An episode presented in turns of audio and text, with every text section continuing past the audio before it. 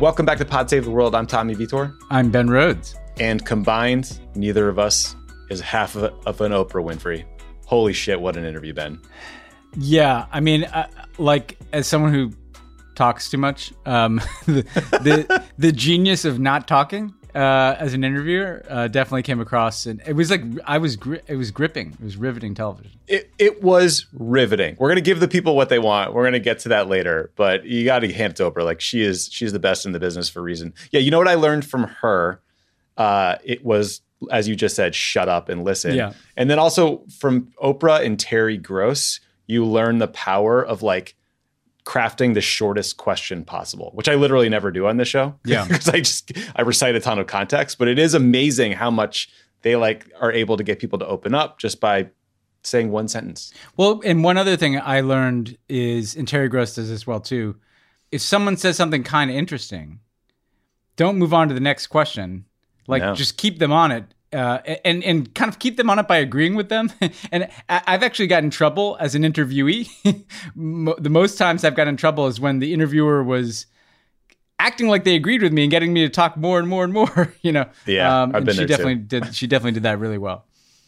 she did that really, really well. Um, so we have a lot of great stuff to cover today. We are going to talk about. I feel like we could talk about this every week. Another major hack uh, of an American software company that has potentially massive implications. We'll do an update on Biden's efforts to end the war in Afghanistan. Reports that the Biden team is reviewing all of their counterterrorism policies, including the use of drones. We're going to talk about these protests in Senegal. Uh, to everyone on social media who tweeted at us about covering this, thank you. Actually, you got it on my radar screen, so that really helps. Uh, pineapple in Taiwan, a Russian disinformation campaign against COVID vaccines, progress at the Pentagon. We'll explain why. Bombshell news out of Brazil, uh, and then as we said, the Meghan Markle Prince Harry interview seen around the world. Uh, and then I just finished interviewing uh, Verónica Gago, who is one of the leaders of the movement that helped win the fight for abortion legalization in Argentina. So she is a really cool, inspiring activist that you will want to hear from. Yeah, I can't wait to hear that. I, I, I, that that movement was crazy. It truly, like, we were just chatting after, and I was like, I just still don't know how you guys beat an Argentine pope. Like, how is yeah, that yeah, possible? yeah, you know? it's like a godlike figure from your country. Anyway, uh, two quick housekeeping things. Ben, you're gonna love this fucking show. All right, I'm ready. Uh, our, our new sports podcast, Take Oh, Line, yeah. it premieres on Tuesday, March 16th, right? So it's Emmy Award winning host Jason Concepcion and two time WNBA champion Renee Montgomery. They're going to host this fast, funny, smart, thoughtful conversation about sports, culture, politics, like the ways they intersect on and off the court. I've listened to some episodes. The Knicks are going to be very present in this, which I know s- speaks to you they just have like amazing chemistry. It's smart, it's funny, it's fun. It's a break from fucking COVID and Trump. Subscribe to Takeline wherever you get your podcast. Subscribe to the YouTube channel because the YouTubes are fun too. Renee's got the coolest background, uh, I think, of anyone at Crooked Media. So we all need to step up our games. I know I'm saying this to you. Are you in your childhood bedroom? Uh, I am in my childhood bedroom. yeah, yeah. Is, eh, are those all your books from high school on the No, wall? uh, some yes, and, including actually like children's books from when I was a kid. But uh, my parents did that thing right, like when you went away to college and they immediately completely overhauled your room and turned it into an office. You know, like, Yeah, like yeah, yeah. no nostalgia. You know, like no posters Yeah. on the wall. You know, So it's like your parents' stuff, and then it's like the J.D. Salinger collected works. I- or whatever. exactly. yeah, it's like my my parents' stuff and like a blend of Winnie the Pooh and J.D. Salinger on the bookshelf. Perfect, perfect, perfect. Uh, one other quick thing. You guys have heard all of us ranting and raving about HR1, this big democracy reform bill that would make voting easier and partisan gerrymandering, basically save the Democratic Party from getting run out of office by Republican voter suppression efforts for a decade. Uh, if you want to learn more, if you want to get involved, if you want to help it get passed, go to votesaveamerica.com slash for the people, votesaveamerica.com slash for the people. Um, Ben, you want to talk about another hack? Why not? So these stories are always equal parts like scary and confusing to me. So Microsoft announced that tens of thousands of users of its Microsoft Exchange Server email software had been hacked in an effort that was likely sponsored by the Chinese government. This hack supposedly will impact small businesses, towns, cities, police departments, local governments. Brian Krebs, a blogger focused on cybersecurity, reported that uh, it was a Chinese hacking group and that they have taking control of maybe hundreds of thousands of exchange servers worldwide. Microsoft said the Chinese targeted infectious disease researchers, law firms, colleges, universities, defense contractors, think tanks, and NGOs. That list makes a lot of sense to me. Microsoft also noted in a blog about this hack that this is the eighth time in the past 12 months that they've disclosed a nation state backed hack like this. Uh, apparently, these hackers started stealing data, Ben, on January 6th as the Trump fans were like marauding through the Capitol. So you know, I hope the QAnon shaman's email is safe.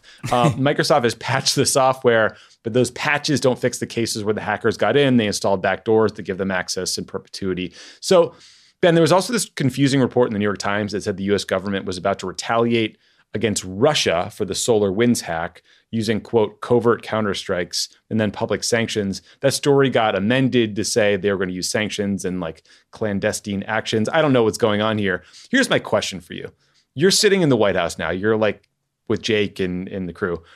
How do you think the NSC or the White House can approach these problems in a systematic way so that every month or so you aren't spending like a dozen hours in some situation room meeting trying to tailor a response narrowly to like a specific set of circumstances or country or, or incident, you know, because this feels like it could become all consuming. Yeah, I, I actually thought a lot about this when, when you raised this issue for the episode. I think there's three things to this. Um, and, and I think what, what people should understand, you know, can be confusing, it can feel opaque, but, you know, you've heard about SolarWinds, now you've heard about this Microsoft hack these are like massive, massive hacks of enormous amounts of American public and private infrastructure. And what's clear is that you know Russia and China and other actors too are clearly becoming less and less kind of constrained and more and more aggressive in their hacking. Yeah. Um, and you just can't avoid the fact that we wake up to one of these with increasing frequency. So how do you deal with that beyond the one-offs? I think the first thing people have to understand is there needs to be an enormous investment in securing, updating the digital infrastructure of this country. You know, um, and by the way, we've you know just think about COVID. Think think of those of you looking for vaccines, like the the public health infrastructure of every state um, oh varies God, yeah. significantly, right? And one of the things I think they'll probably talk about in the White House is they're going to do a big infrastructure bill, right? You know, the next big domestic spending bill after the huge win of the rescue plan is some Build Back Better bill. And we've heard a lot about climate change, clean energy infrastructure as the centerpiece of that. But if they're serious about kind of updating and securing American infrastructure, this may have to be a part of it because like mm. we are vulnerable and that vulnerability compromises privacy, national security, could compromise people's you know wealth, it can comp- compromise uh, the intellectual property of companies and and at a certain point there needs to be like a strategic effort to to make this country more resilient against these hacks i think then also we have to talk to our allies right about shared approaches are there norms and standards that we can try to set with like-minded countries as a start to both secure ourselves against these kinds of hacks but also to try to just strengthen our hand to go to the Russians and the Chinese and try to get them to cut this out and try to set some boundaries around what is done. And by the way, I'm sure that you know the Europeans in those discussions will say we need to talk to you about the Snowden yeah, disclosures right. and privacy. So I'm not to, to those. Don't at me. Um, I we're a part of this discussion too. Uh, sure. I, I, totally get it. Although I don't know, you know, espionage is a bit different than some of the stuff that's been been emanating from Russia, obviously, and, and China as well. And then lastly, to that New York Times story this question of whether to, to respond to hacks is incredibly complicated because on the one hand, you want to respond, uh, show that there's some cost. On the other hand, do you want to go down a slippery slope of like cyber war? I don't, you know. And I thought the Time story didn't surprise me in that it suggested that they weren't going to respond kind of across the board. They were going to do the kinds of things to send a message, you know, to Putin. Hey, look what we could do. You know, we can we can get into your whatever power grid or right. you know, just to send that message of be careful here. Uh, I'd be careful. Again, I don't think that the long term answer is all out cyber war between America, Russia, and China. I would like to think it's better defenses, some international cooperation, and then some effort to multilateralize these conversations. Yeah, it seems like um, the NSA and, and the various people in charge here took all these steps to try to preemptively hack adversaries as a way of, of deterring them or preventing these hacks. And, and maybe we skipped over the hardening of our own defenses part because it seems like uh, look, yeah. I, I'm not saying the U.S. government should be able should be defending like every zero day hack on Microsoft Exchange software or something like that, but it just I don't know. The feels unsustainable, and whatever we're doing isn't working. It is, and there's this kind of patchwork, right? There's 50 states, how many municipalities, how many private sector actors, never mind federal networks, and at the end of the day, you know, again, I'm not a techie here, but I do know it's cheap to do this. You know, it doesn't cost hundreds of billions of dollars to mount cyber attacks. And look, you know, even with better security, like you find a back door, like you steal someone's password who's an administrator, you I don't you know, right. I'm not a hacker, but like you know, the chances are that there are going to be vulnerabilities, particularly if you haven't hardened your defenses enough. And it feels like, again, this is something where the government's going to have to step in and, and try to get better standards across security and probably have to invest some money in strengthening our, our digital infrastructure. Yeah, and clearly, um, you know, small businesses, state and local governments, they need help because like yeah. they probably don't even have an IT guy. I mean, geez, the Crooked Media didn't really have one until recently. So like, yeah, people need some help. Totally, uh, yeah. And again, uh, that's an I think the state and local point is important because you don't want cities vulnerable, states vulnerable. Yeah, like software that hasn't been updated since like Windows ninety eight. It's like you know, n- not good. Um, let's do an update on the war in Afghanistan uh, because you know we talked about some of these negotiations before you know, in February of 2020, the Trump administration cut a deal with the Taliban that said the U.S. is going to withdraw all of our troops by May 1st of this year, 2021, in return for some commitments by the Taliban, specifically to not attack U.S. troops and to break with Al Qaeda and other terrorist groups. The Taliban have honored their commitment to stop attacking U.S. forces, but they have ramped up attacks on Afghan forces and they have not cut ties with Al Qaeda. So now Biden's team is scrambling to figure out what to do about that May 1st deadline last month, uh, late last month, Secretary of State Tony Blinken sent a letter to Ashraf Ghani, president of Afghanistan, uh, that was framed as sort of an update on Biden's thinking, and in that letter later leaked. The main proposal in this letter was to create a United Nations led peace summit in Turkey to help push the Afghans and the Taliban to negotiate like a constitution, a government power sharing agreement, and a ceasefire. The letter also proposed some other meeting that would include like regional countries, Russia, China, Pakistan, Iran, India, to figure out ways to support Afghanistan's institutions. There was an appendix, I guess, to this letter that wasn't posted publicly that included specific policy proposals that got into more granular detail. But Ben, what I think jumped out at a lot of people was the relatively harsh tone of the letter, yeah, yeah. considering it was a diplomatic message yeah. to the head of state. It was also a diplomatic message from one of the nicer guys I know, Tony Blinken, like truly like one of the most charming, friendly, kind people. Um, it wasn't a mean letter. It's just sort of like tough. What did you make of the letter? What did you make of some of the proposals that have leaked out? And and what do you think the odds are at this point that Biden gets all U.S. troops out of Afghanistan by by May first? I saw right before we came in that uh, Bob Menendez, Senator Bob Menendez, uh, suggested that Biden should not meet that deadline.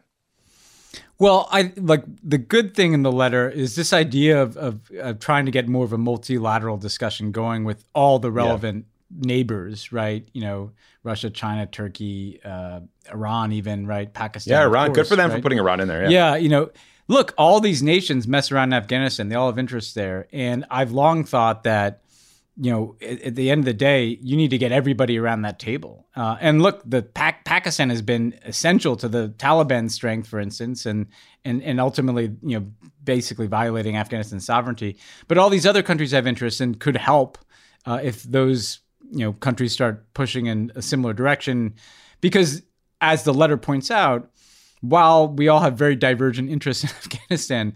Uh, none of those countries really have an interest in a complete collapse there, an all-out civil war again, yeah. um, and not many countries, maybe Pakistan, you know, would want to see the Taliban just overrun the place again either. You know, yeah. Um, yeah. So uh, internationalizing it, I think, a good idea. Um, the the tone was a bit off-putting to me because at the end of the day, it, it's the Afghan government Ghani can be, I guess, a difficult interlocutor, but he is the elected president.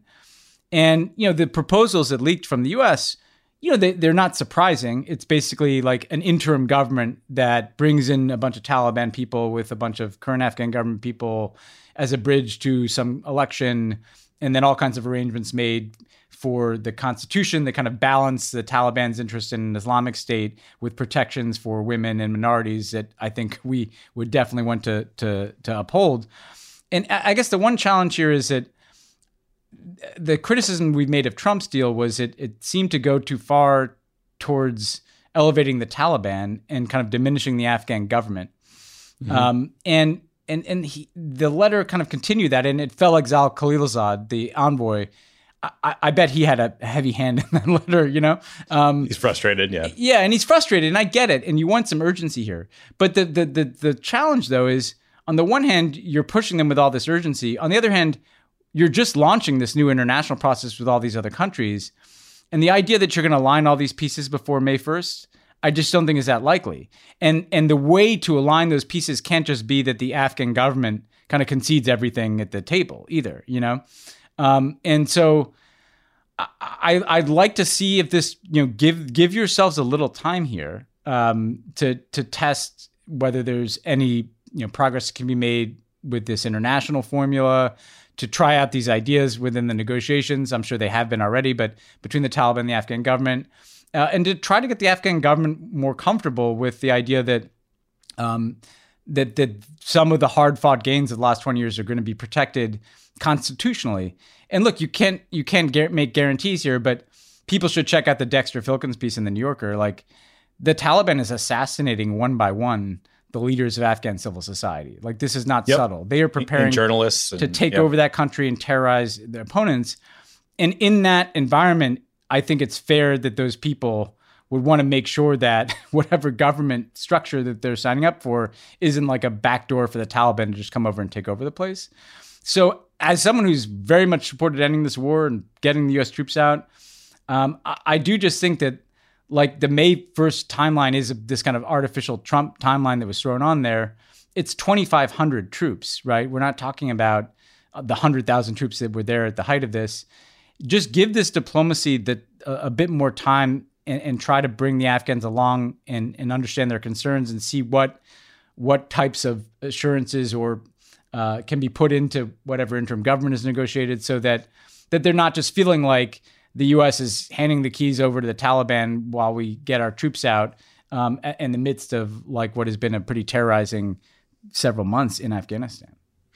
Yeah, all the things they're recommending are the right in in the necessary steps yes, that have exactly, to be taken. Yeah, I'm just yeah. just imagining you and I getting forced into a coalition government with Stephen Miller. yeah, Stephen yeah, Miller yeah, was also trying to kill us. Yeah. like, yes, that's a good. It's that's an happening. and, and this is the key point. I, I think it's again. I'm like it's here. They're trying to to get the troops out. They're trying to end this war. They're trying to uh, turbocharge diplomacy.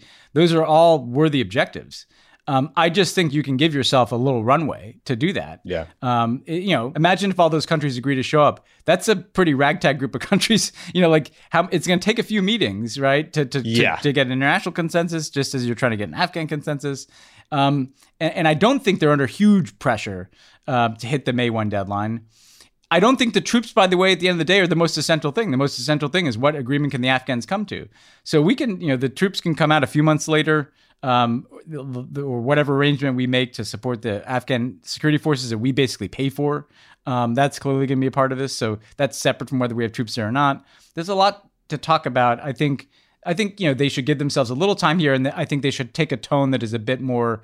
Um, even if Ghani is frustrating, it's not just Ghani; it's the Afghan people who are your audience, um, and particularly yes, people right. who who've put themselves on the line the last twenty years, started NGOs, women who've entered politics who are worried that they're going to be killed um, if if, uh, if, if this kind of thing goes through. And and and do you got to see if you can do more internationally and with the Afghans to set the table a, little bit better um, as as you're winding down the war. Yeah, I hope they take their time. I hope they do it right. Um, if Biden goes sort of serious strikes, uh, a Khashoggi MBS decision, followed by uh, not getting out of Afghanistan on the timeline negotiated by Trump. I think that is that is going to be uh, lead to some angry people on the left, understandably. But, but hopefully, and the Iran and and and not exactly looking like he's in a rush to get in the Iran deal. I mean, see, but yeah. I, I, I see that. I mean, look as someone who has like you know, I think like fairly progressive you know hopes for for the Biden administration. I don't know. I think that the Iran thing is a much bigger test than whether you know the 2,500 troops leave May 1st or September 1st. You know, um, I, I, agree. I agree. So much of the criticism of Biden is impatience. You know what I mean? Like you see a lot of people whacking him, uh, yeah. and then he later does exactly what they wanted him to do for you know two thousand dollar checks, et cetera, et cetera. So yeah. Um, well, here, here's another very important issue, both in terms of counterterrorism, Ben, but also to the left, which is you know counterterrorism policy and drone strikes. So the New York Times reported that Biden's team has imposed temporary limits on drone strikes and commando raids outside of battlefield zones like Afghanistan as they decide uh, how much oversight the White House wants to have, the NSC wants to have over those kinds of counterterrorism operations. The Trump administration had deferred authority to the CIA, to the military about when to take strikes. They got rid of rules and processes that were designed to reduce civilian casualties. So, Ben, you know, this review, it's like this is good, but not surprising. Uh, President Obama, you know, you were there for all of this, took a number of steps to try to increase oversight over counterterrorism operations to reduce civilian casualties. The interesting thing I saw here is that the Times reported that Biden is considering potentially just tightening the Trump rules and not necessarily going fully back to the Obama era restrictions. They're also reportedly debating whether to disclose information about counterterrorism strikes uh, and estimated civilian casualty numbers. Ben, what kind of stuff do you think these guys are debating right now? And like, I don't know. Is there a chance for Biden to move this conversation even further forward? Right. I mean, now that drones yeah. are far more widely available than they were in 2009, 10, 13, 14, when Obama was really pushing these things.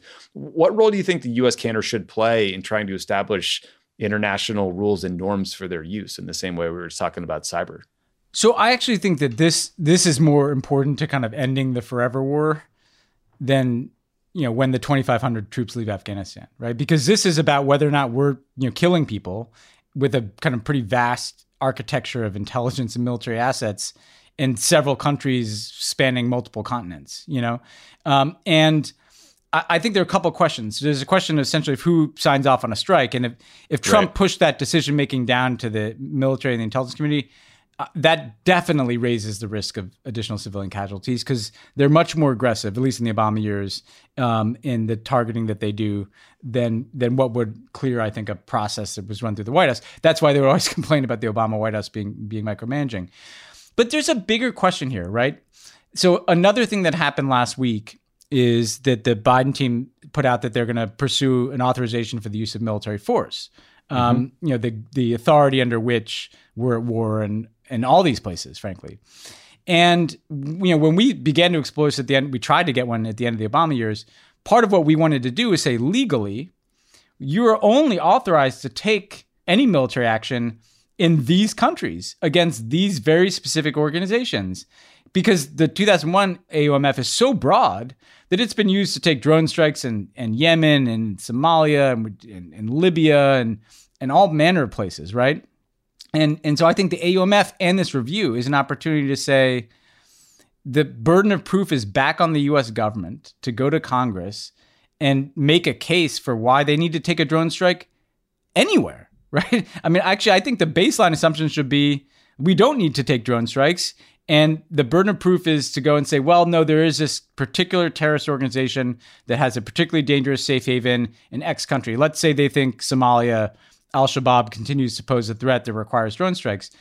We when have we last had a debate about that as a country or a discussion or you know at least to our elected representatives in Congress? And and so I think the the goal here should be to to shift the presumption away from you know the presumption has been for you know over a decade now we just do this we just take drone strikes and we do it in a whole bunch of places and what we're trying to do is calibrate civilian casualties and the, the numbers of these drone strikes I think we should question core assumptions as to whether we need to be doing this at all. And again, if we do, be very specific. Don't just say we need authorities against anybody who's associated with Al Qaeda anywhere, but say, no, no, this particular affiliate, you know, Al Shabaab is a threat in Somalia. Here is why. Mm-hmm. So we need an authority. I'm not even sure. Uh, maybe that would pass muster. Maybe it wouldn't. But I think that's the kind of mental shift that needs to take place here. Otherwise, all you're you're you know otherwise you're really just kind of turning up or down the the pace of these things. Yeah. That's right. It, it, it, does seem like right now. I mean, the, what was described in the New York Times about sort of the boundaries of this debate did seem sort of like a continuum from Obama to Trump. I do yeah. hope that there's a, a broader set of conversations like you just described going on, in, that could honestly be scoped to efficacy, right? Like we keep talking about attacks on U.S. troops serving in Iraq from these Iranian-backed militias. We respond allegedly to deter them, and then they happen again. At some point, it's like is this working?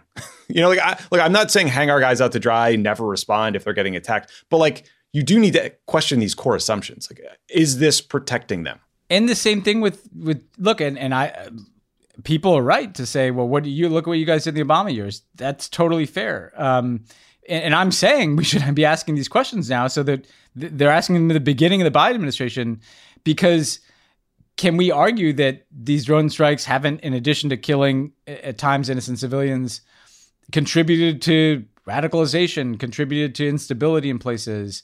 What is the cost of continuing to do this kind of forever? Because I, I, will say, as someone who you know could defend individual drone strikes against you know certain Al Qaeda leaders um, through the Obama years, if you had told me in 2009 that we'd still be taking drone strikes in all the same countries in 2024, I would have been like, what? like I, I, mm-hmm. I, would just not have assumed that the the length of this thing, um, it, you know, as against the threat, uh, you know, posed by these groups, um, it it feels just way out of whack. And this is they yeah. have a chance in their first year to try to rethink it. I hope that they are as ambitious as possible, and I think it should interact with the congressional question of of wh- whether to get a new authorization, or not whether, but to get a new authorization to use military force that is limited to certain countries and certain groups and time limited too. By the way, it's not open ended. Yeah. You know, three years and has to be renewed so that there's not the kind of blank check twenty year forever war circumstance that we've had. Yeah, and look, I don't think either of us are naive to the risk either, because you know we lived through, through yeah. Faisal Shahzad and the Times Square bombing. We lived through Umar Farouk Abdulmutallab, the Christmas Day bomber. We both lived, worked through. You know, I lived through, meaning we were in the White House. The uh, the the AQAP package bomb, yeah, that nearly took out you know planes landing in the United States. So there were instances, I think, where there were like real threats that were focused on the U.S. that needed to be deterred, and some sort of like military response will likely be part of that. But to your point, I mean, Jesus Christ, a decade plus later, if the policy has not gotten rid of the problem, you got to kind of question the policy. Yeah, and one more way to think about this is like, are, uh, should if there's a target, a, a terrorist training camp that is tied to like an active plot against the United States, right? Okay, like that's something that I think there's there'd be pretty broad support in the country for, but that's not what most drone strikes are anymore. You know, the, the, these are kind of steady efforts to degrade you know terrorist organizations you know and and do we need you know be, the the military will see like activities that appear to be threatening yeah, right? Exactly. Like and s- six guys in afghanistan in the back of a truck with guns and the thing driving is dro- towards a base. Uh, yeah drone strike should be more extreme and exceptional. It should not be a, a normal it's tool for the open-ended for decades like this. And and you know yeah. i think that that's what should be on people's minds here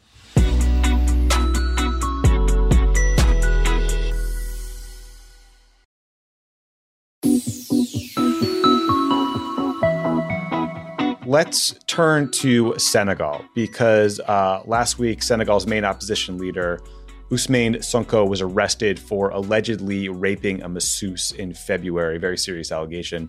Uh, he denies, Sonko denies the allegation. He claims he was arrested because Senegal's president, Macky Sall, wants him sidelined for political reasons. So, Sonko, this opposition leader's supporters, took to the streets. Uh, there have been about a week plus of pretty violent protests Amnesty International says that at least eight people have died. That's as of today, Tuesday. Ben, you know, again, these allegations are quite troubling. Uh, and the site of this these violent protests in Senegal, which has been a, a stable democracy for like several decades, half a century, has a lot of people worried. Um, President Sall won re-election in 2019 with 58% of the vote. His opponents are worried that he will run again for a third five year term. Uh, Sall's critics also point out that several of his previous political rivals have been arrested on corruption charges. So they're suggesting that all of these arrests are, are part of a pattern. I, I don't know. Um, ben, what do you think the stakes here are for Senegal, the broader region, and, and U.S. relations with Senegal? So, putting aside the the the rape allegations, right, which you know you and I are talking about, we we it's so hard to evaluate, and it's obviously a serious charge. Separate from that, there are already concerns about Macky Sall. And I think what the stakes are, that what's kind of depressing to me about this, Tommy, is that we went to Senegal in 2013, in part because we were so pleased with how the election the previous year had happened. Macky Sall had been the opposition figure, and the outgoing president had, for a time, looked like he wasn't going to allow for a peaceful transition of power. And a kind of coalition of civil society and youth helped propel Macky Sall into the presidency. And he seemed to be the younger, more reform minded, civil society friendly leader in West Africa, a region that has had you know some democratic progress in in in, in places like Senegal and Ghana, but at the same time, a region that has also occasionally had leaders who changed have a change of heart and it, yeah. you know um, and suddenly they they want to do away with the term limits that they used to support. Suddenly they're attacking the civil society organizations that used to be their allies suddenly they're making deals with the same kind of corrupt actors that young people are frustrated with. And that's certainly been the case uh, in Senegal. And because the stakes are if, if a country like that, that was on a relatively positive democratic trajectory, backslides like this, and you have uh, yet another leader change, you know, changing the game and trying to stick around in power and quash his opponents, you know, that's adding to a trend that we're seeing again, not just in Africa, but in, in lots of places.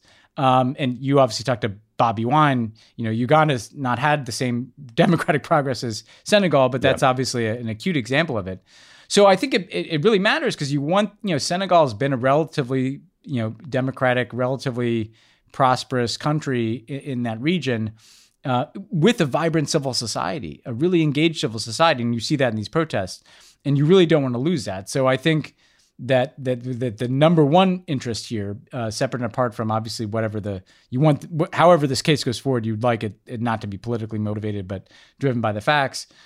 Uh, you'd like to see, you know, uh, I think support for Senegal civil society and and and in a sense that you know a guy like Macky Sall should should be the Macky Sall who who he was when he was first running for office and not the one who's seeking to hold on to office like this. Yeah, well, well put. Uh, so I'm I'm sure we'll keep watching this story. I'm going to jump to Brazil because it's I don't know it seems related is the wrong word, but but interestingly similar. So major news out of Brazil this week: um, a Brazilian Supreme Court justice threw out uh, criminal cases against former President Lula da Silva, which will allow him to run for office again. So Lula was the president from from 2003 to 2010. He was preparing to run again in 2018, but was ruled ineligible because he was convicted of corruption charges back in 2017. That cleared the path for far right candidate uh, Jair Bolsonaro to win. Uh, so Lula da Silva is seen as the biggest political threat to Bolsonaro. He's the world's best hope for getting rid of Bolsonaro, who like openly pines for the days when Brazil was a military dictatorship giddily watches the rainforests get burned and you know exacerbate global warming. So we got to get him out of office.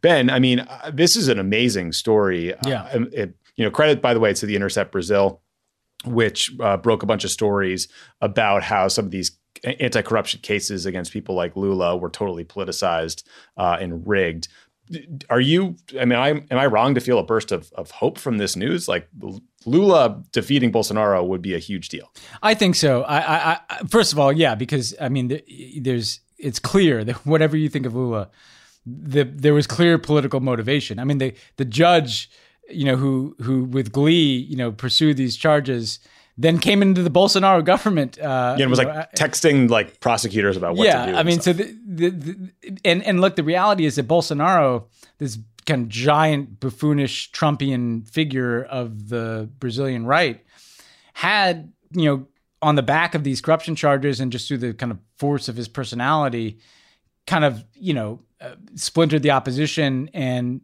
and was taking Brazil in a very bad direction and has been it sets up a potentially fascinating election where you would have a populist of the right against a populist of the left.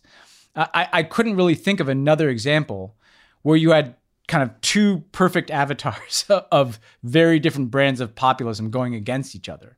Um, you know, Lula very much uh, of the working class, um, mm-hmm.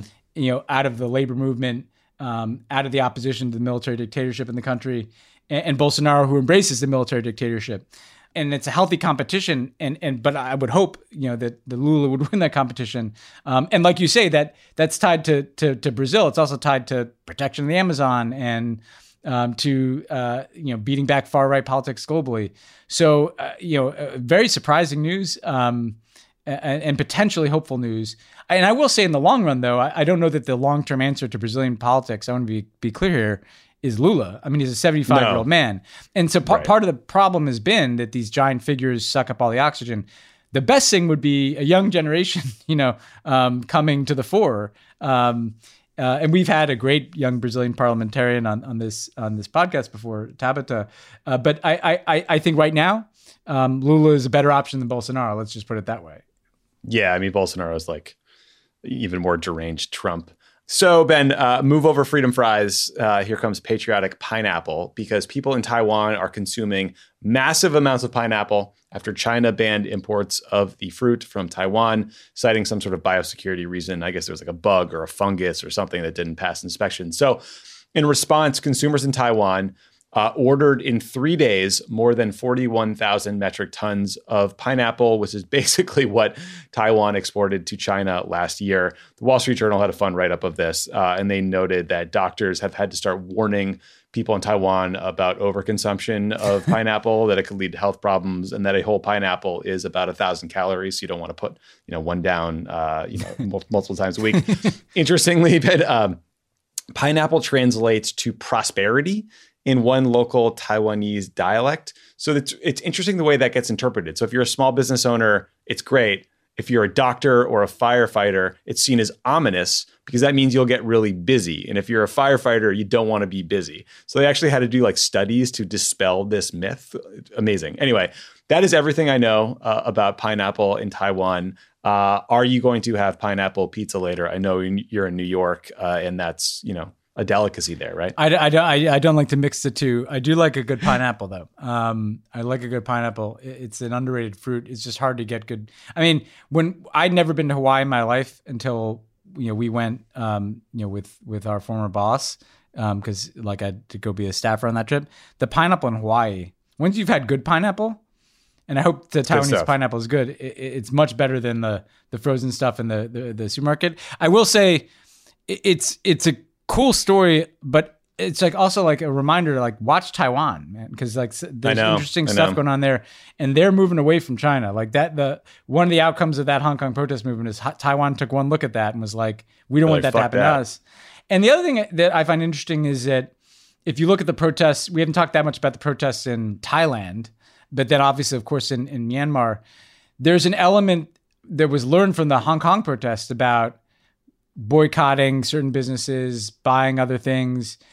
In some cases, you know, trying to to boycott Chinese products because of their support for, um, you know, some of these policies. So this is like a new this is a new thing um, where you know, I mean, people in America think that we're this place that's been taken over by politics, where all your choices uh, are politicized. Um, including like the things you buy and the content you download or whatever. That's happening everywhere. It's it's, it's yeah. a fascinating trend for for better or worse. You know, um, uh, we'll see. I have an idea for you. So this week, it's been a week of like, you know, clout chasing, uh, clickbaity Twitter controversies, right? Like the New York Times saying yeah. that California has the best bagels.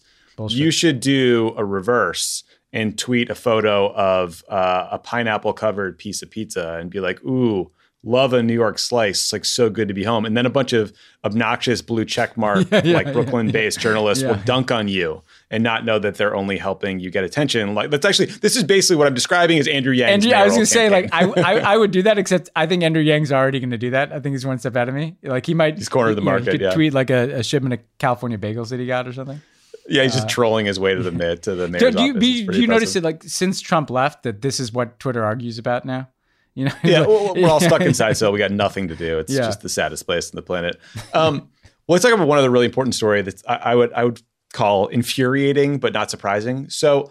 Uh, the State Department's Global Engagement Center, Ben, a, an organization you know well, they've identified a Russian backed campaign to undermine confidence in Western COVID vaccines. So they're doing that by playing up the risk from the side effects uh, or, or claiming that like mRNA development, uh, that the process was rushed, that it's unsafe, right? And they're pushing these stories to outlets you've never heard of, like New Eastern Outlook or Newsfront. But the State Department says that these publications, they listed four in total, are controlled by various Russian intelligence agencies. I think it's kind of fun that you know the, the SVR, like the GRU, everybody's got their own little news outlet. Uh, yeah. The goal seems to be to like denigrate the West uh, and promote Russia's Sputnik V five, I guess, vaccine. We talked previously about how you know back in the 80s, the KGB ran a major disinformation campaign to spread the idea that the U.S. had invented HIV/AIDS, and so that's why I said that this latest disinfo campaign is not surprising but these efforts can be incredibly effective and incredibly damaging. Ben, what did you make of the State Department's decision to go public with these accusations? Is there more that you think they should be doing to combat this kind of disinformation? So, what's interesting is like when we set up the GEC, the Global Engagement Center, late in the Obama years, one of the thoughts was that they would do this all the time you know, just hmm. constantly blow the whistle on Russian disinformation campaigns, which are not that hard to spot if you're looking for right. them. Right. They're pretty brazen. Uh, yeah. And then, you know, Trump people kind of, you know, obviously put the kibosh on the GEC for a while. It made me wonder how much didn't get revealed in the Trump years uh, about what Russia's doing. I think this is really good to do. And I think it's good to do with other countries too, like th- that, um, you know, just just informing people, you know, w- when you spot it, put it out. Like the, the, here's what the Russian disinformation is. People should be aware uh, of of how people are trying to manipulate them. Whatever the U.S. government knows about Russian disinformation campaigns or any disinformation campaigns for that matter, why not make that public? It's a public health issue in this case, obviously, mm-hmm. um, and it's just shitty. I mean, it's, it's so, so shitty. shitty. I mean, we we talked about this. Like, I want the Russian vaccine program to succeed wildly. I want the Chinese vaccine to succeed wildly. I p- pick a country, you know, Iran. Uh, you, know, you know, like this should this is there should be no politics, no geopolitical competition. Like like human beings should get vaccines, and that's ultimately good for everybody, right? Because the more we stamp out this virus, the more places we stamp out this virus, the safer we all are from it. You know, so come on, GRU, like go back to trolling Democrats. you know, like like yeah. you know, don't don't don't get into this vaccine bullshit. It's really really pretty terrible. Uh, here's some good news. Uh, so on Sunday, President Biden nominated two women to four star commands. It's the highest command you can have. Uh, General Jacqueline Van Ovost's nomination to run the Transportation Command and Lieutenant General Laura Richardson's nomination to run Southern Command will now go to the Senate for confirmation. What's unusual about this process is that their promotions were approved during the Trump administration, but held back by Mark Esper, who's then the Secretary of Defense, because the Pentagon was concerned that Trump is so sexist and so racist that he wouldn't approve any candidates who weren't white males for these positions. You know, but you know, look, enough of that asshole. So, uh, General Van Ovost is she's a, currently a, a four-star officer and the only woman of the 43 four star generals and admirals in the US military. So, you know, credit to Helene Cooper at the New York Times for being all over this story. Congratulations to uh, General Ovost and Lieutenant General Richardson on their new jobs. Uh, and uh, I'm glad they got this done. Yeah, no surprise that you know, Trump. I mean, remember, you know, he liked people to look central casting. Central so casting. I feel like every general he promoted was like a square jawed white dude with like you know uh, crew cut or something, you know. Um, but look, I, it was you know I, I, was in a lot of rooms with a lot of national security officials, and there were uh, very few women in uniform um, uh, at the four star level. Um, clearly, there was a huge need to promote gender equity there. Because by the way, if you go into a room full of enlisted people, there are a lot of women there. Um, so the the upper it's, it's not a matter of they're not women in the military. The upper ranks of the military did not reflect uh, the the the younger ranks. Now, part of that's generationally these people are climbing up the ladder, but that means they should be allowed to climb up the ladder. I hope over time, think of the the Joint Chiefs of Staff, like that's always a bunch of dudes or combatant commanders, and so this is beginning to crack into the four star space. Hopefully, that means uh, you know the the Joint Chiefs will start to have more gender diversity, and you know that's that's important for equity. It's important for for the perspectives you get from people of different backgrounds. And yeah, it's it's just a good thing. Um, and and it's good that Joe Biden he really he you know today he put out a photo of him with these two generals in the Oval Office and saying you wanted everybody in the country to see this is what a general looks like. That's great. I mean, I'm gl- I'm glad that they're going out of their way to to signal that they're doing this. Yeah, I am too. Uh, all right, Ben, let's give the people what they want. Let's talk about the royal interview. You are a royal correspondent. So, uh, as everybody on the planet probably knows, Meghan Markle and Prince Harry sat down with Oprah for this exclusive interview about all things royal family life and why they left the UK. Uh, I will admit that going into it, I was like, I could care less about this conversation. And then once it started, it was riveting. Um, in case you missed it, here's some of what we learned. Uh, at times, Meghan felt so isolated uh, and abandoned that she contemplated suicide. We learned that the royal family didn't want Harry and Meghan's son Archie to be a prince, which meant he wouldn't receive security. Uh, uh, we learned that a member of the royal family expressed concern about how dark Archie's skin would be, which is horribly racist, obviously. Um, but I also just like I found her her the way she talked about the royal family to be fascinating because like I, I feel like I almost had the same perspective that she did going in. Like she talked about working in Hollywood, right? And being around famous people. Like we've been around presidents, but she said it was like there was no preparation for the singular nature of the monarchy in the UK and the way they're looked at and the way, you know, the press harass them. Uh, today, Tuesday, the the the royals finally released a statement saying the whole family saddened by what they heard uh, and that the issues raised, particularly that of race, are concerning and they'll be taken seriously and addressed by the family privately. It was not the best statement I've ever seen. So, Ben, I guess like I've never seen a group of people or an institution have its reputation as thoroughly damaged as this in like in one shot. I mean, I don't know. I, I do you think this could portend like the end of the monarchy? Is that something that's even possible? What did you take away from this? What, were your thoughts watching? Yeah, I mean, I I was trying to come up with like the, the world angle on this um, because um, I mean the human angles you know have washed through the discourse appropriately with a lot of focus on on the things you talked about. Um, and, and I do have to say it was it was just riveting to watch and to see you know when when she was talking, I was thinking because she got some shit from people being like, "Well, how could you not know what you're signing up for?" It's like the it's a very strange institution.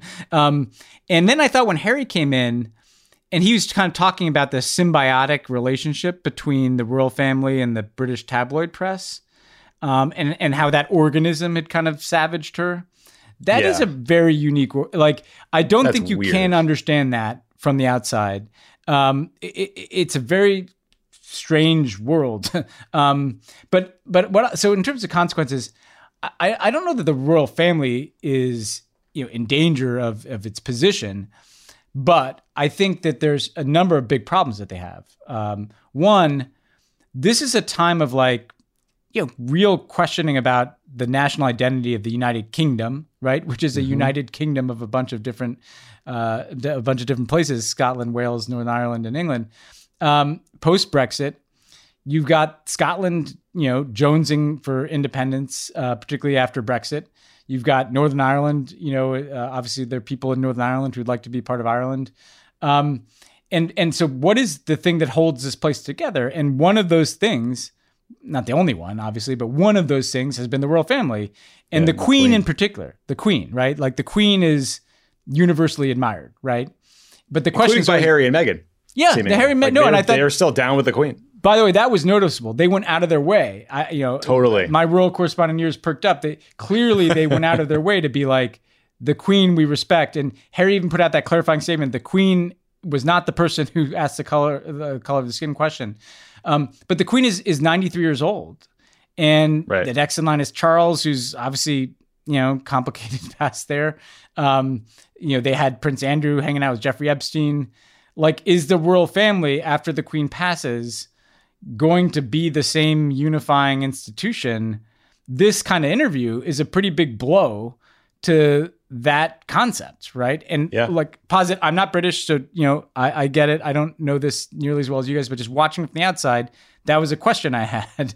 Um, and then even on a bigger scale, they're the center of this commonwealth, right? I mean, don't forget, there's still a commonwealth, and the queen is kind of the head of state of a bunch of places where most people happen to be black and brown because they colonized those people, right? And these allegations of racism and um, you know, this seeming kind of indifference to Meghan's concerns, you know, is probably not going to sit well in a lot of those places either. And it's not like Britain runs those places or the royal family does, but it's important to them. So uh, they've got a lot of work to do, um, you know, to to demonstrate that they get it, that they get, you know, you don't have to. Uh, I'm very sympathetic to Meghan and Harry. You don't even have to agree with every single thing she said to think that like you guys don't seem to be in the 21st century on some of this stuff, you know, um, yeah. uh, on issues of race, on issues of identity, um, and and they got to do some serious work, and they're they're they're so cocooned that it's hard for them to do that. So I think it is a big problem for them that they're gonna have to figure out.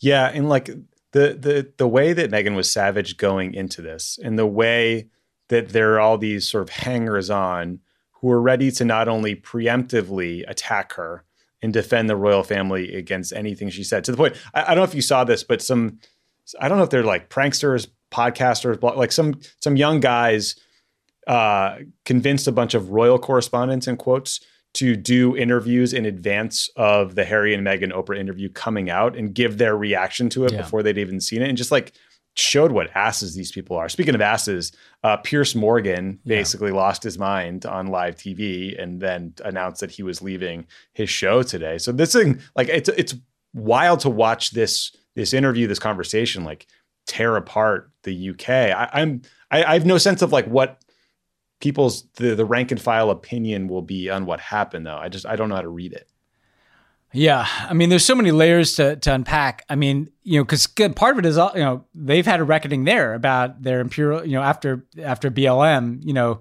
yep. they're having their own reckoning about their imperial history about statues of people involved in the slave trade things of that nature i have a, a bunch of british friends of color you know uh, who will pretty much uniformly tell you that that they don't feel like the kind of established institutions of power in that country have done enough to in, you know to make clear that this is a multiracial multi-ethnic country that understands you know the good and bad from its own past can i just jump in I, there was a conversation you had with david lammy in missing yeah. america where he talked about just how homogenous the uk is especially outside of london that i found stunning yeah. You know, he, he really opened my eyes in that interview about like some of these issues. Well, because you go to London and it's like the most cosmopolitan, diverse city in the world. It looks just like New York.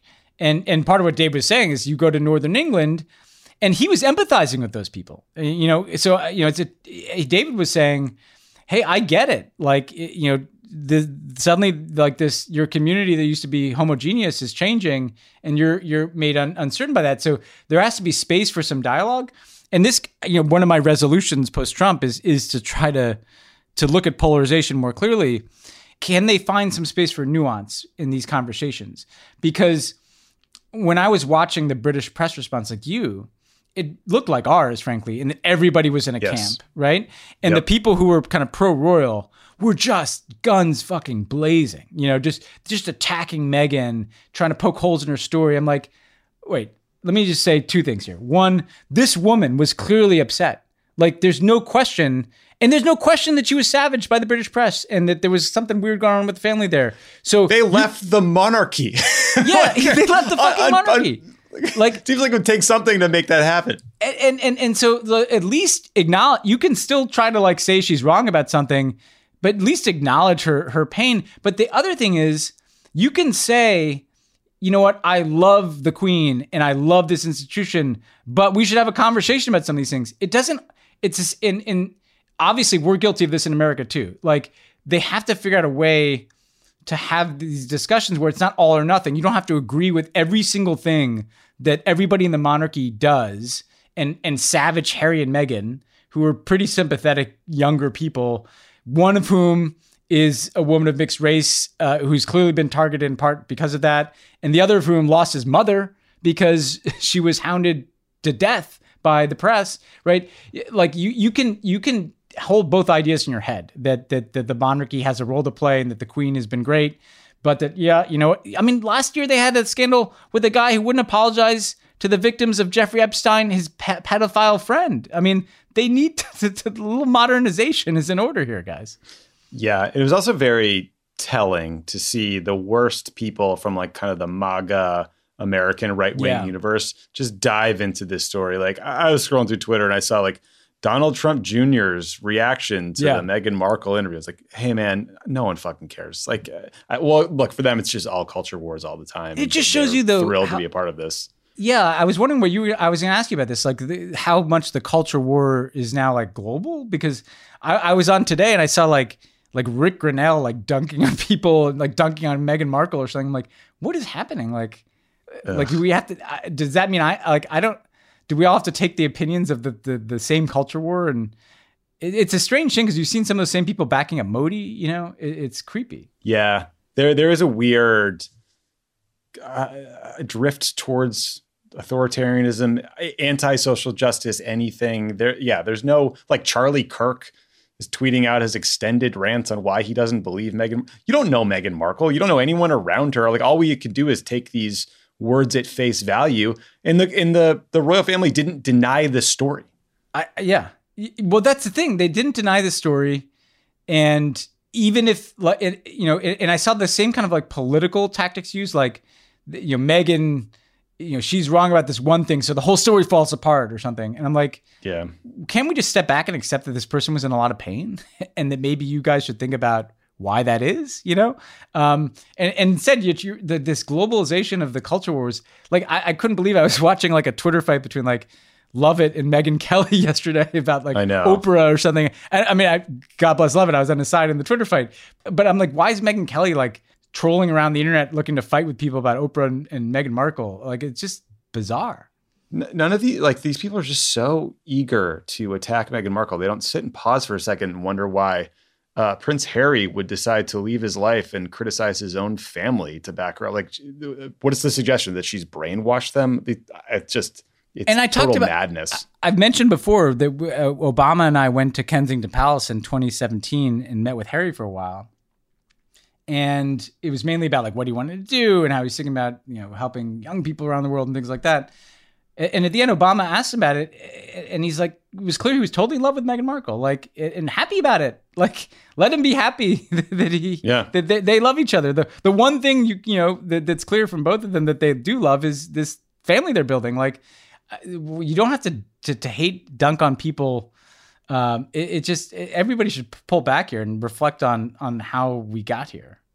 Yeah, yeah. Well, again, credit to Oprah. Amazing interview. Oh Well yeah, done. the, great yeah, conversation. the, the, the the goat, no question. So uh, let's go from the monarchy to uh, another uh, uh, terrible person from a useless institution. Uh, we have a little bit of audio that we want to play for you guys before we go to our interview.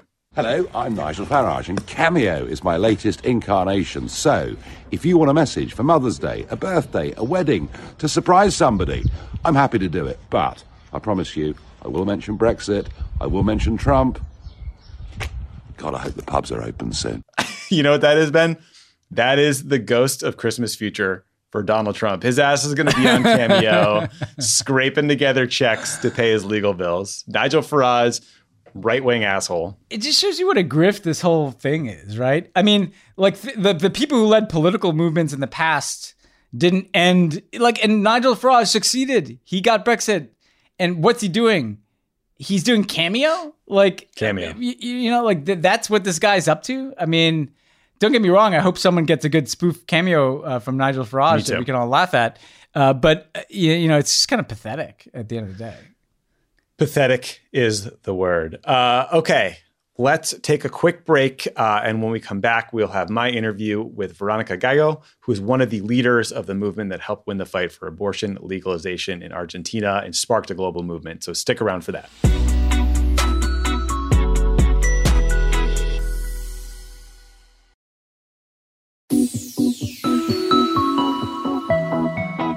I am so excited to introduce our guest today. Uh, Veronica Gago is the leader of Ni Una Menos, the feminist movement that helped win the fight for abortion legalization in Argentina. She's also a professor, she's a published author. Uh, Veronica, thank you so much for doing the show today. Thank you. I am very honored to be here today. Well, it's wonderful to have you. So, You guys had this enormous win last December in Argentina. Uh, abortion was legalized. It was thanks to incredible work by activists like you, uh, groups like Ni Una Menos. How were you able to build a coalition that was diverse and intersectional and strong enough to defeat anti-abortion politicians, you know, social norms, uh, the, the, religious opposition to abortion. I mean, it, it's a pretty incredible feat. Yes, I think that is uh, a great victory, and we are uh, completely uh, excited.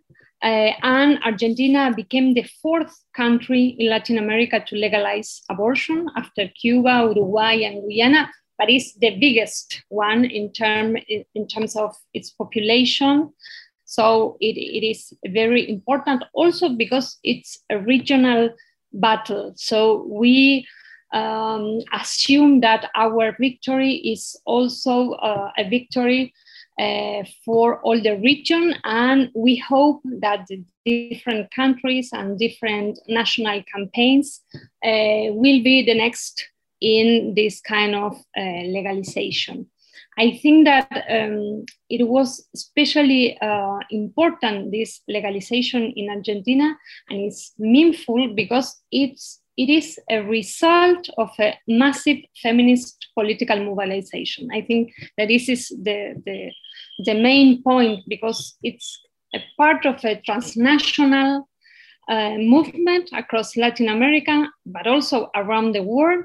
And, and because I think this, uh, this uh, movement has to be situated in the context of the five past years, in the context of the Ni Una Menos movement, not one woman less movement.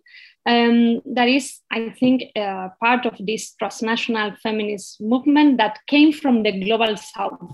I think that is also important to, to highlight this origin and this uh, force that came from the, the global south. Um, I think that is very important also the role of the national campaign for legal, safe, and free abortion.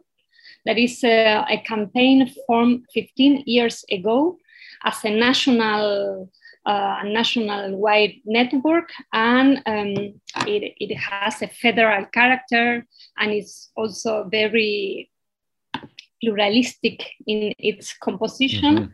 And uh, the symbol of the green scarf had become internationally popular as a sort of iconic or emblem of this feminist struggle.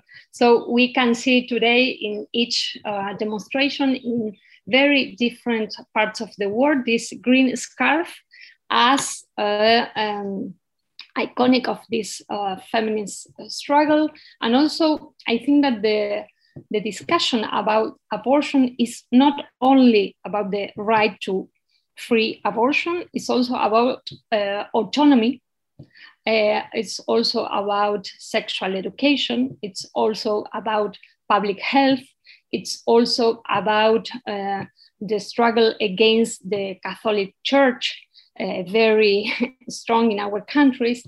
Uh, so yeah. I, I think that uh, the, the struggle for the legalization of abortion is uh, more than uh, a demand to the parliament. It's more than just a right. It's an expression of a collective desire of autonomy It's an expression of a political movement that is changing the political agenda in our region, but also in the world. And it's also part of a way of doing politics, a way of uh, producing uh, a new form of activism that has to do with this uh, capacity to, at the same time, ask to the parliament for laws and at the same time uh, occupying the streets and uh, producing assemblies in different uh, spaces and also uh, a collective organization with a very massive um, capacity to uh, mobilize, to protest, and to also uh, produce a sort of new political vocabulary in terms of mm-hmm. feminism. Well, and what's so interesting is, you know, I know that I've read that Menos started as a response to really horrifying and pervasive gender based violence yeah. and then evolved into this broader fight that included abortion rights. How did that evolution occur? I think that the first Ni Una Menos demonstration in 2015 was especially against femicide and against mm-hmm. violence, uh, machista violence, as we call it. But um, a year later, we called for a um, national women's strike. And uh, in 2016, and we uh, connected with the strike, with the form of the strike, uh, the struggle against patriarchy and all different kinds of machista violence with the violence of neoliberalism. So I think that we could connect this um, this web of violences and we could uh, confront them with a new form of struggle. That is at the same time an old form of struggle that is the strike but recreated by the feminist politics. So uh, i think that this idea of a feminist strike was very powerful and in march 2017, we called for the international feminist strike. And uh, in that year, there were more than 50 countries in the international uh, women's strike. Uh, and now we are calling international feminist strike. The, the names were also changing, um, expressing, I think, the, the composition and the, the very complex dynamic of the, the strike. And uh, well, since uh, 2017 um, until now, we are organizing this uh, international strike each year, each uh, March 8th. So uh, we had yesterday the, the, uh, the, the, a new feminist international strike, and I think this is a very important political process that we are maintaining, that we are nourishing, that we are uh, producing uh, in and now in a very complex uh, situation and conjuncture in the midst of the pandemic. So I, I think that the strike is uh, a key element to understand how we uh, achieve to politicize machista violence and how we right. achieve to connect institutional violence, violence in workplaces, violence in terms of uh, domestic violence, of course, but also in terms of dispossession, exploitation, different features of neoliberal capitalism that I think for the first time the feminist movement is able to produce as a massive discourse because we have different moments uh, when the feminist is a very powerful movement, but I think that the, the, the central feature of this cycle of feminist struggles has to do with this massive uh, composition,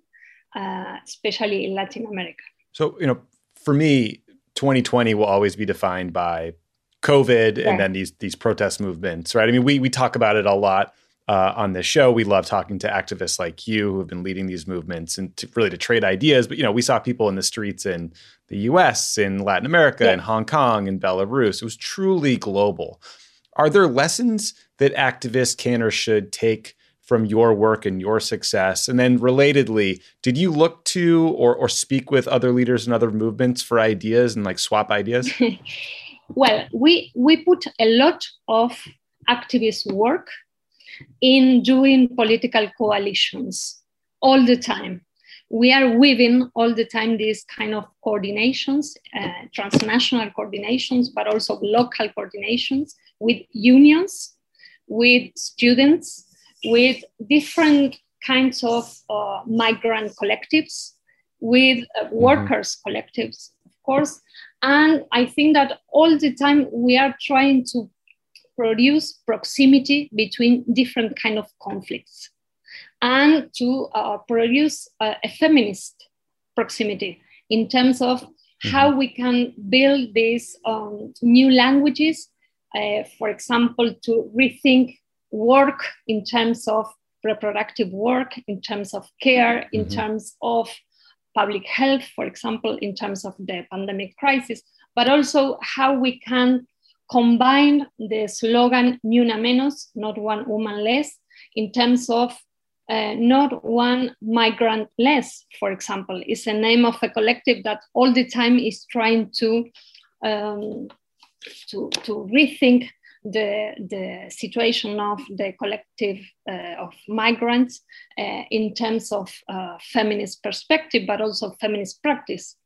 And I think also the, the situation of uh, racism, sexism in workplaces is all the time as part of, for example, different calls to assemblies in uh, different spaces. And um, I think that the, the, the, main point is all the political time that we dedicate to build these kind of coalitions and alliances and how we uh, sustain them in the during all the year not only for events not only for special dates how we uh, sustain and how, how we fit these uh, alliances uh, during all the year and being very close to different kind of conflicts yeah.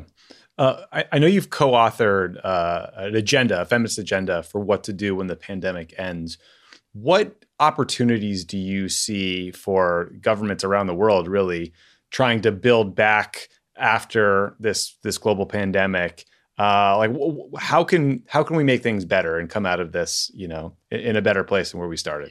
Well, I think that the the demand for public services is one of the, the main points in terms of health, education, but also in terms of housing. I think that these three points are like a common sense after this year of pandemic in terms of uh, what is the uh, popular feminist uh, from below, uh, like an agenda from below that we can uh, see after the the pandemic crisis and still it is a crisis that we are still in it. For example, here the evictions is a big problem because uh, the debt related to housing is uh, explosive situation, but also the, uh, in terms of um, uh, unemployment, in terms of how the popular networks here, and especially feminist networks,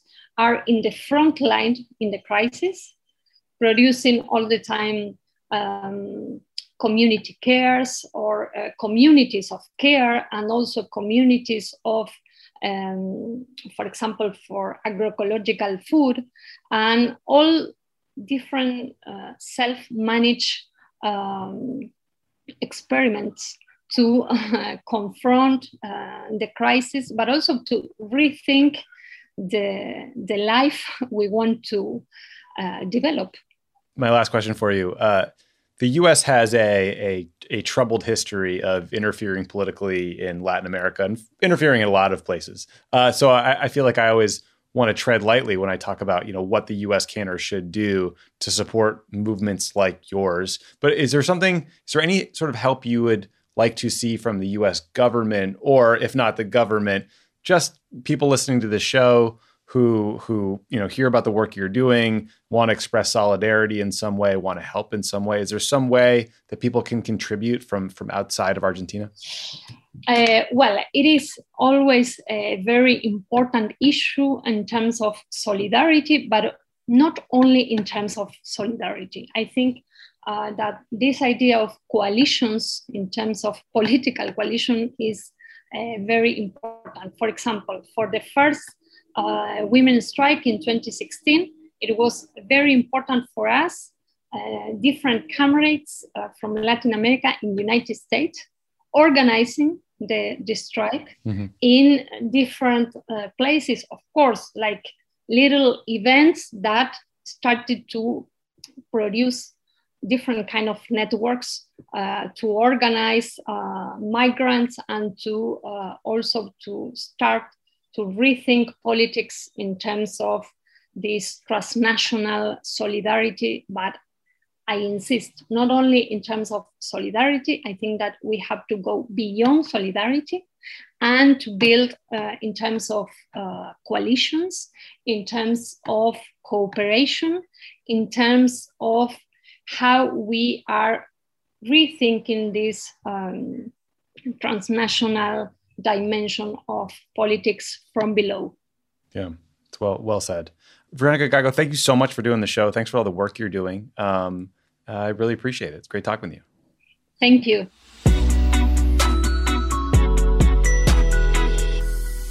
Thanks again to Verónica Gago for joining the show. Uh, ben, I hope uh, you got a cool, you know, like New York agenda all planned out. How does it feel there? Like, can you are you dining outside? Like, what what's it like? I'm not doing that, but I'm basically like going on walks and long walks with my friends in Central Park or in other places, and like people are out. The the the dining outside is clearly cranking up. Uh, the weather's starting to warm up. Um, How's the vibe? Is there is that Manhattan energy back? Like I've just I haven't been since February of last year. It is kind of back, and I will say everybody wears masks more so than LA. You know, like you just don't see a person without a mask. So I think they've kind of uh, like adjusted to that culture Good. more. But it does feel like they're pumping out the vaccine here fast too. They're going 24 seven. You can go in the middle of the night to like Citi Field. So it's, it's a hopeful feeling, but, but I hope people are cautiously hopeful because just stick, you know, we've got a month or two to go before we get enough vaccine before you can really go back to like doing stuff like eating outside all the time.